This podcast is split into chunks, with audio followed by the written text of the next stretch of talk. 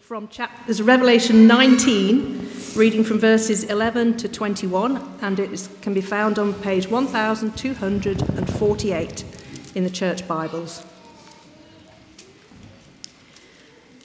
I saw heaven standing open, and there before me was a white horse, whose rider is called Faithful and True. With justice he judges and wages war. His eyes are like blazing fire, and on his head are many crowns. He has a name written on him that no one knows but he himself. He is dressed in a robe dipped in blood, and his name is the Word of God. The armies of heaven were following him, riding on white horses and dressed in fine linen, white and clean. Coming out of his mouth is a sharp sword with which to strike down the nations. He will rule with an iron scepter. He treads the winepress of the fury of the wrath of God Almighty. On his robe and on his thigh, he has this name written King of Kings and Lord of Lords. And I saw an angel standing in the sun who cried in a loud voice to all the birds flying in midair Come, gather together for the great supper of God, so that you may eat the flesh of kings, generals, and the mighty, of horses and their riders, and the flesh of all people, free and slave, great and small. Then I saw the beast and the kings of the earth and their armies gathered together to wage war against the rider on the horse and his army. But the beast was captured, and with it the false prophet who had performed the signs on its behalf. With these signs, he had deluded those who had received the mark of the beast and worshipped its image. The two of them were thrown alive into the fiery lake of burning sulfur. The rest were killed with the sword coming out of the mouth of the rider on the horse, and all the birds gorged themselves on their flesh. Turn back uh, in your Bibles to page 1248. Uh, 1248. Uh, we're going to look at the second half of chapter 19 uh, and chapter 20 of Revelation today. Let me pray for us. Uh, Father, uh, help us to be those uh, who are keen to listen.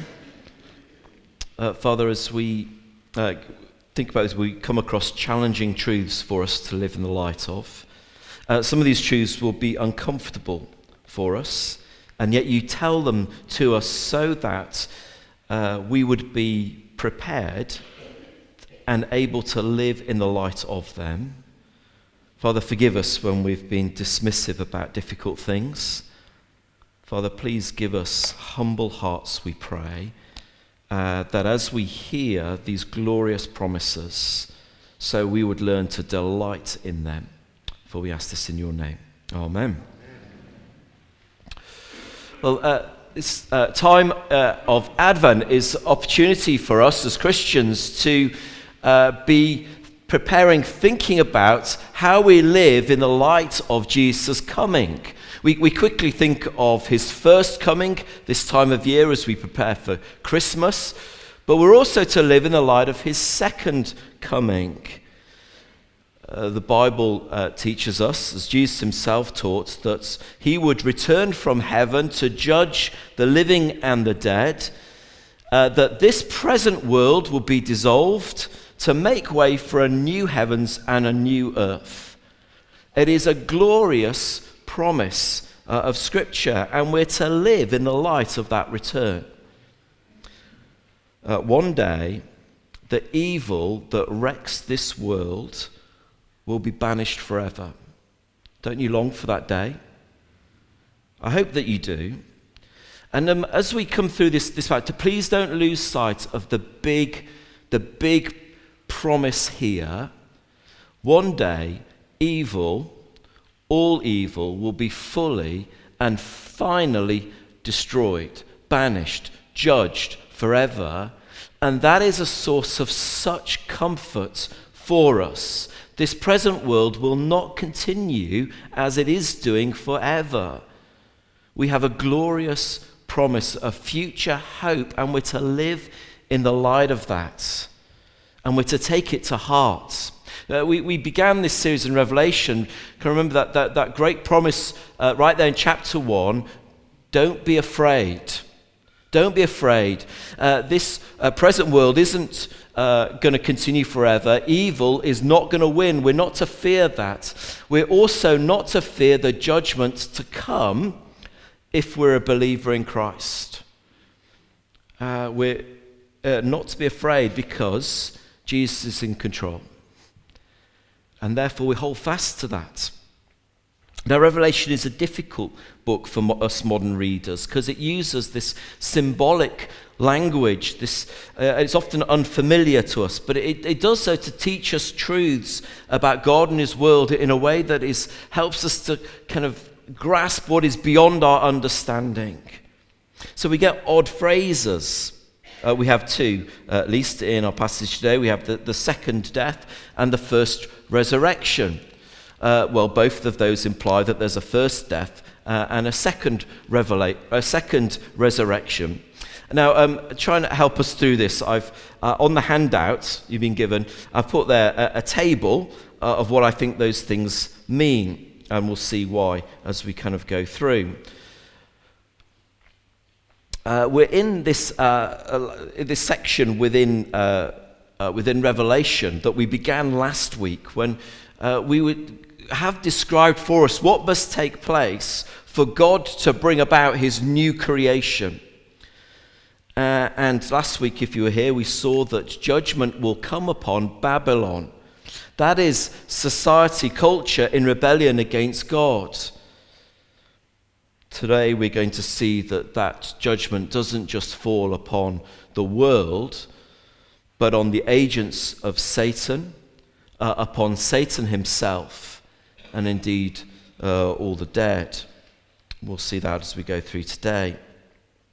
Uh, and those three, uh, three judgments uh, make this three obvious parts to consider. So, uh, firstly, uh, in verses chapter 19, verses 11 to 21, we have the judgment of the agents of Satan. Well, who are the agents of Satan? Um, well, they are the beast and the false prophets. Let me read verse 11. I saw heaven standing open, and there before me was a white horse, whose rider is called Faithful and True. With justice he judges and wages war. His eyes are like blazing fire, and on his head are many crowns. And here we have uh, a picture of the risen Lord Jesus. Uh, it's taking uh, language from earlier in Revelation. But now he's pictured as a conquering king at his second coming. He's, he's riding on this white horse with a sharp sword in his mouth, which is the word of God. And with him, we're told, are the armies of heaven, verse 15, coming to judge the world. So, uh, halfway through verse 15, he will rule them with an iron scepter. He treads the winepress of the fury of the wrath of God Almighty. On his robe and on his thigh, he has this name written King of Kings and Lord of Lords. And then we're told, verse 19, that, that a, a, this, the Lord Jesus has come against all the forces uh, of evil against Christ, the beast, and the kings of the earth. Now, uh, this scene here is the same scene that we've already seen in Revelation, back in chapter 16, verse 10, it is Armageddon. Now, uh, if you uh, uh, haven't been with us through our series in Revelation, uh, I've, said, I've, suggested that the beast uh, is an image taken from the book of Daniel. Uh, and there, the beast represents kingdoms, states in hostile opposition to God. And the false prophet, well, that's the, the, the second beast uh, back in uh, Revelation uh, 12. The, the second beast, who I said was the institutional religion that serves the beast, it's the beast lackey. Uh, he speaks uh, the words of Satan as commanded by the first beast. And here they've gathered to wage war against the Lord Jesus Christ. But again, as we, we saw uh, previously, there's uh, back in chapter 16, there's this, there's this great lining up of, uh, of, of these armies, and yet we can't miss the anticlimax of what happens. The, the huge anticipation of this great battle. What's going to happen next? And, and if you're like me, I, I, in the back of my mind, I've got a picture from The Lord of Rings. Uh, are, you, are, you, familiar with the, the, that thing? There in the, the Twin Towers, uh, the Battle of Helm's Deep, and Gandalf the White appears on his white stallion, Shadowfax, and with a great cry, he leads the armies uh, uh, to destroy uh, all the evil forces of Mordor. Yeah, you know, that, that scene and this glorious battle takes place. So, in fact, I'm expecting this great contest, but what do we read, verse 20? But the beast was captured. Uh, and with him, the false prophet who performed the miraculous signs on his behalf. It, it, it seems that there's no great battle on the last day. There's no contest. Why? Because the, the great victory's been won, hasn't it? The great victory, and Christ died on the cross, that's the emphasis all the way through the book. That the Lamb has already won, the vi- victory has been accomplished. So we're not so much looking here towards the last great battle.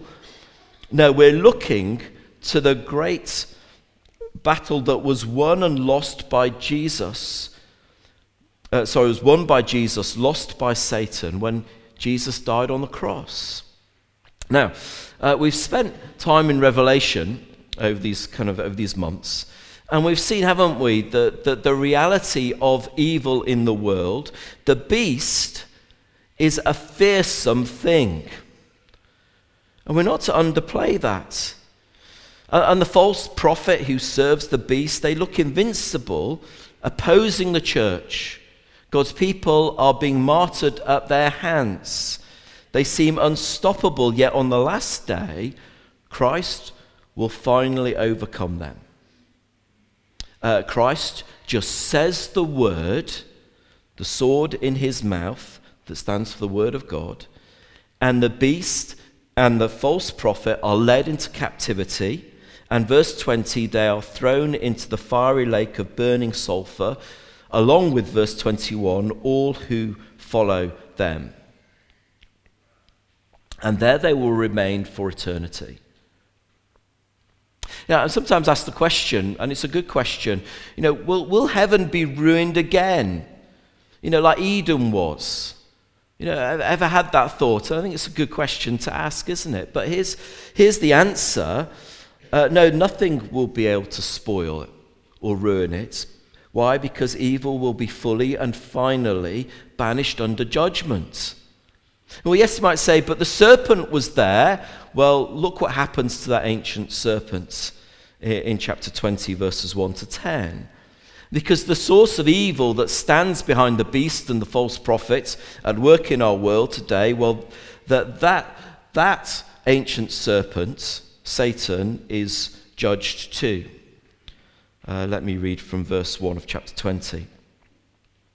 I saw an angel coming down out of heaven, having a key to the abyss and holding in his hand a great chain. He seized the dragon, that ancient snake, who is the devil or Satan, and bound him for a thousand years. He threw him into the abyss and locked and sealed it over him to keep him from deceiving the nations any more than. Uh, uh, anymore until the thousand years were ended. After that, he must be set free for a short time. Now, I'm not exaggerating when I say that literally hundreds of books have been written around uh, these verses and what they mean, uh, particularly uh, the reference to the thousand years. See, uh, John in verse 2, he, he sees, uh, an angel sees the dragon, that is Satan, and bind him for a thousand years. And during that thousand year period that was known as the millennium, uh, in verse 4, we're told Christians come to life and they reign with Christ. And then, verse 7 once a thousand years are over, Satan is released from his captivity. He deceives the world and he gathers its powers together for this final confrontation against God. And then, we're told, Satan is destroyed. And, and of course, the big question uh, being asked is when is this thousand year period?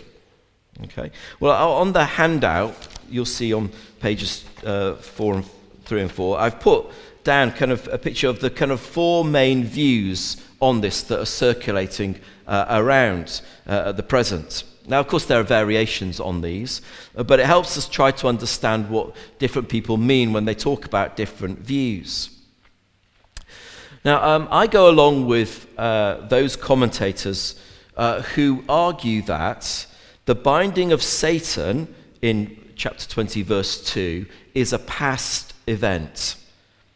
In other words, it speaks not of what will happen at the second coming of Christ, but rather what has happened as a result of his first coming.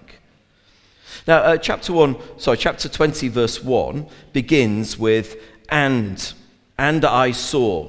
Okay?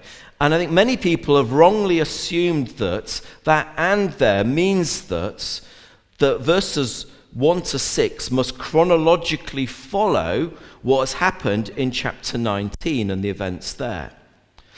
But that's not how Greek works, nor is it how apocalyptic literature works. We've seen this as we've been going through. Uh, that uh, a vision that follows another doesn't mean that it chronologically follows that vision.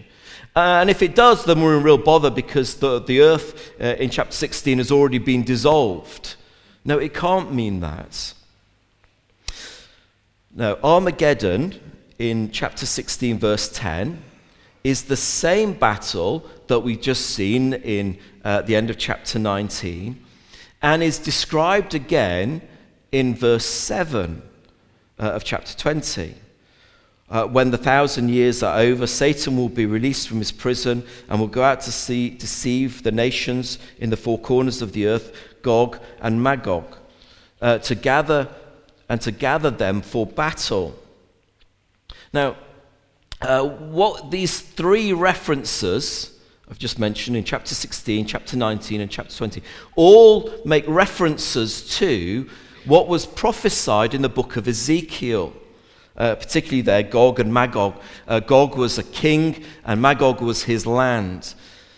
Uh, and there in, in Ezekiel, this vision of this, this great battle.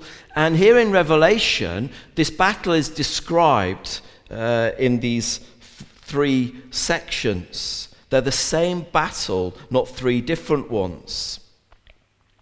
Now, in this view of uh, the thousand years, uh, therefore, if, if the binding of Satan was a past event uh, that happened at Christ's first coming, his death on the cross and his resurrection, that means that the thousand years described in chapter 20 are symbolically representing the age of the church, the present age, the days between Christ's ascension and his return. And Satan, uh, defeated by the death and resurrection of Jesus, is bound but not yet destroyed. He's at work in the world, as we've seen earlier in Revelation. Nonetheless, he has been defeated by Christ. So, no, this doesn't mean that Satan can't cause harm, because he does. We saw that back in chapter 11, verse 7. We, we read of the beast coming out of the bottomless pit, out of the abyss, to attack the witnessing church. Yes, he's active in the world, but ultimately he can't do anything to thwart God's purposes. And during this period, Christians, uh, those who have come to life, uh, as we read in, in, in verse 3, they reign with Christ because Christ hasn't lost control. They're on the winning side. It may look like in this world that Satan is winning. Think what it was like for the early church in, in Jerusalem. Uh, persecution come, falls upon them and they're kind of driven out of Jerusalem and they're scattered. And it feels like, God, well, what's going on? What's going on here? Well, the, the beast uh, and the false prophet were at work. Uh, and yet, what was God doing? He's in control, uh, and the gospel continues to go out. And think of those early Christians in Rome. There they are being martyred for their faith. They wouldn't bow down to the image because they knew that they were faithful to Christ and to Him alone, and they were being killed. Were they on the losing side? No, look at verse 6. No, because even when they were killed for their faith, they have resurrection life. That's the first resurrection. So, verse 6 Blessed and holy are those who share in the first resurrection. The second death has no power over them, but they will be priests of God and of Christ and will reign with him for a thousand years. You see, when we put our trust in Christ Jesus, we experience Jesus' resurrection life. We're made alive in Him, and we're seated in the heavenly realms with Christ in glory. That is the first resurrection. We come to life in Christ. We have His life now. And that means wonderfully, wonderfully, that physical death, the first death, is not something for us to fear because it has no power over us. We're just passing through from this life to the next. And because we're made alive in Christ and we are in Him, forgiven and sure, then also the second death has no power over us. The second death is the eternal condemnation of those apart from Christ, those who have not trusted in Him. The second death has because the life is at work in us. When we're united with Christ, when we die, well, we stay with Him. We don't move. We're in Christ. We're with Him uh, in the heavenly realms, waiting for the second resurrection. What is the sever- second rec- resurrection? It is when uh, our, our bodies are renewed and we are given our bodily resurrection. And we look forward to that day. So, those caught up in evil, are they losers? Uh, have they lost out? No. No, no. In this cosmic battle, they are victors, not losers. They've overcome. And this is one of the great applications of the book of Revelation from the beginning to the end. We don't need to be afraid. Jesus has conquered, He's in control, so keep going. Keep pressing on. Don't lose heart. Don't be afraid. You're with and in Christ. And that is the Christian life. We're in the millennium period. Now, this is a view on the, uh, on the handout. It's called amillennialism. I think that's unhelpful. Um, uh, Greg Beale uses the term uh, inaugurated millennium, which isn't much more helpful, but at least it kind of says that you know we, we the en- uh, millennium is something. It's just we're in it. It's happening, uh, rather than it not happening. And look, here's the thing, and it's worth saying that if that's a wrong interpretation of the millennium, well, you still don't need to fear because Jesus is in control. He will keep his people. And our task remains the same keep trusting him, pressing on, wait for Jesus, get the gospel out.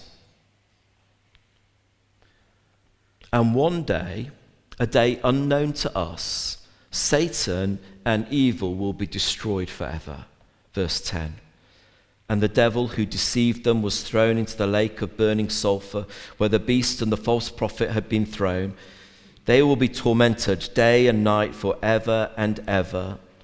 So, on this great day of judgment, uh, the beast, the false prophet, the dragon, and those who have followed them will be thrown into the lake of fire. Not just evil, the source of evil, not just for a time, but for eternity.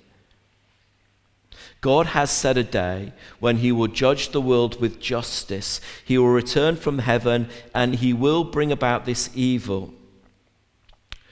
Well, what will that mean, uh, finally? And thirdly, there will be a judgment of the dead, verses 11 to 15. The judgment of the dead. Let me read verse 11. Then I saw uh, a great white throne of him and him who was seated on it. The earth and the heavens fled from his presence, and there was no place for them. And I saw the dead, great and small, standing before the throne, and books were opened. Another book was opened, which is the book of life. The dead were judged according to what they had done, as recorded in the books. So imagine for a moment, will you, this great room of heaven. They're full of these, I don't know, angelic beings. They're all there recording everything. Everything we de- think and say and do. If you've seen Bruce Almighty, you'll, you'll know there's a picture in that film of a great filing cabinet that opens. You know, maybe, maybe, that's more helpful for you um, than, than, books. Maybe some great database.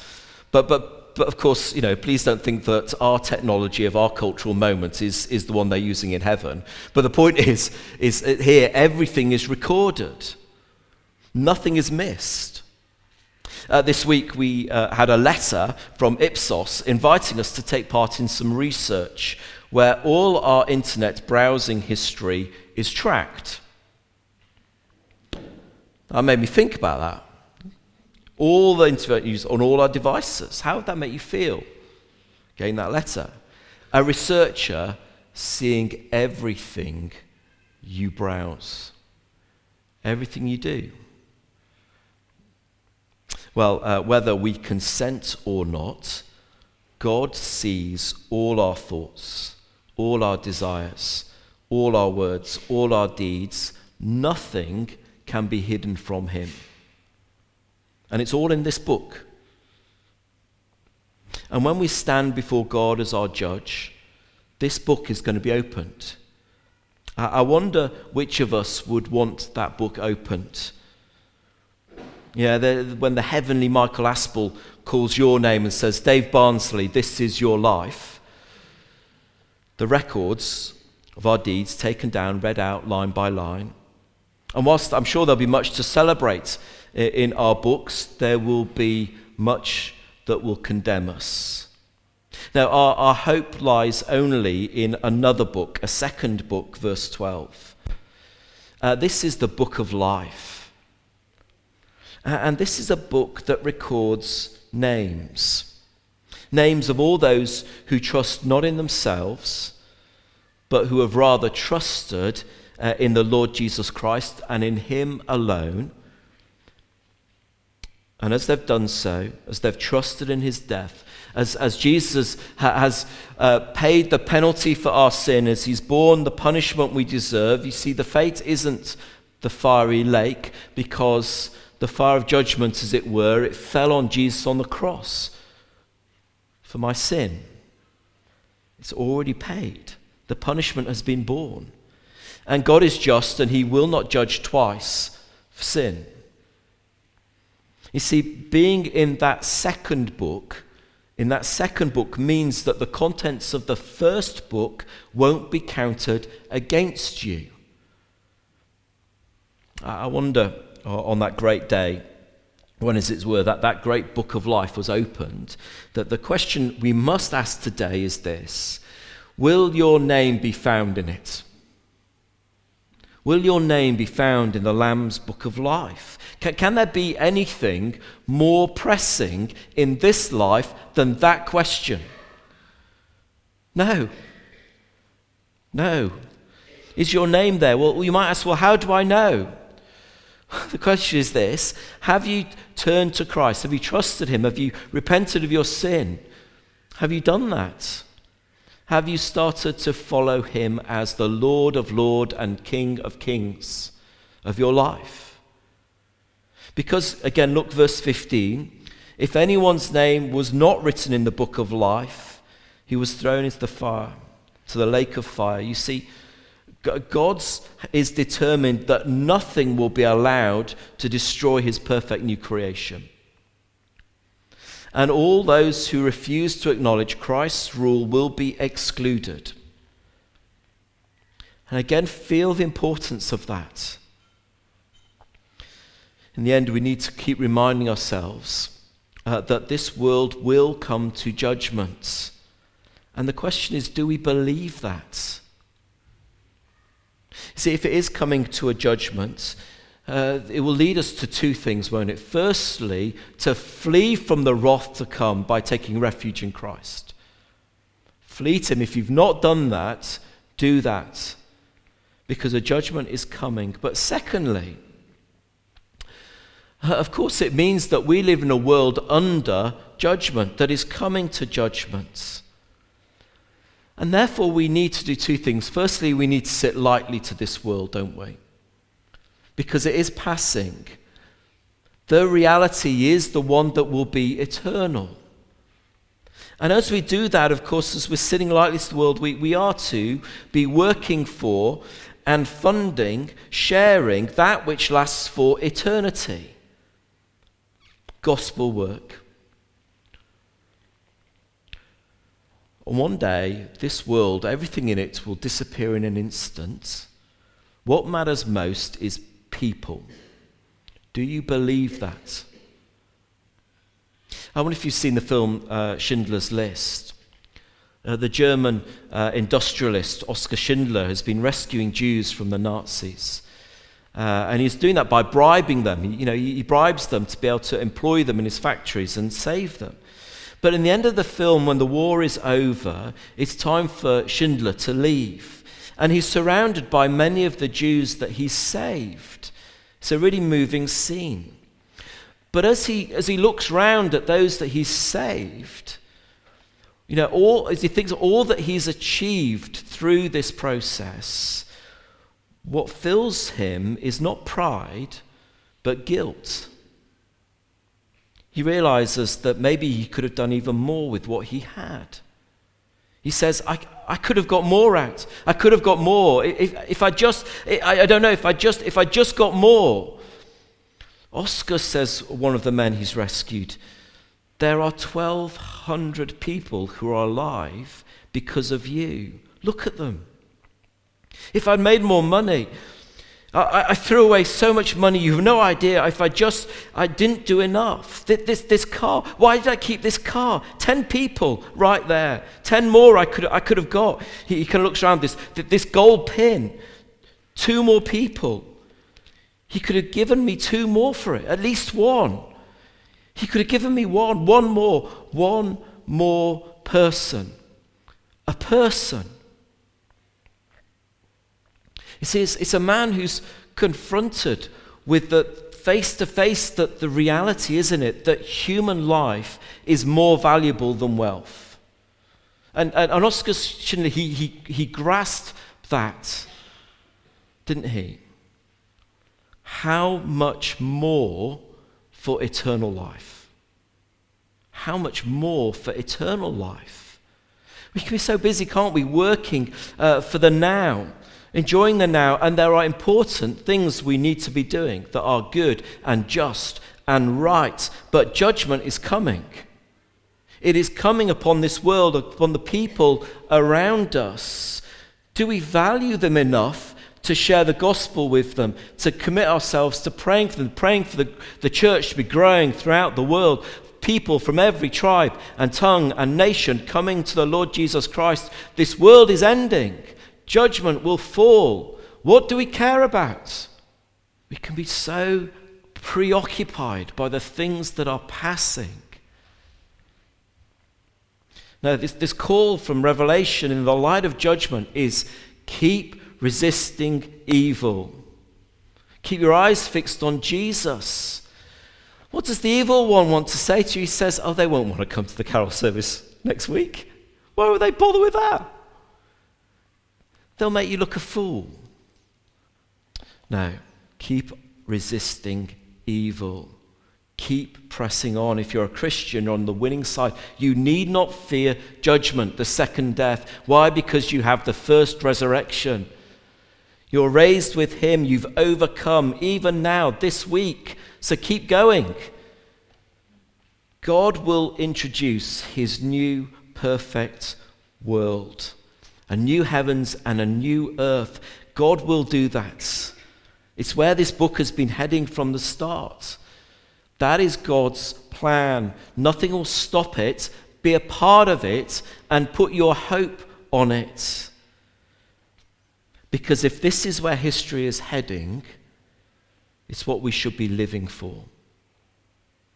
So come back next week and we'll see a glorious vision of that new heaven and new earth. Let me pray.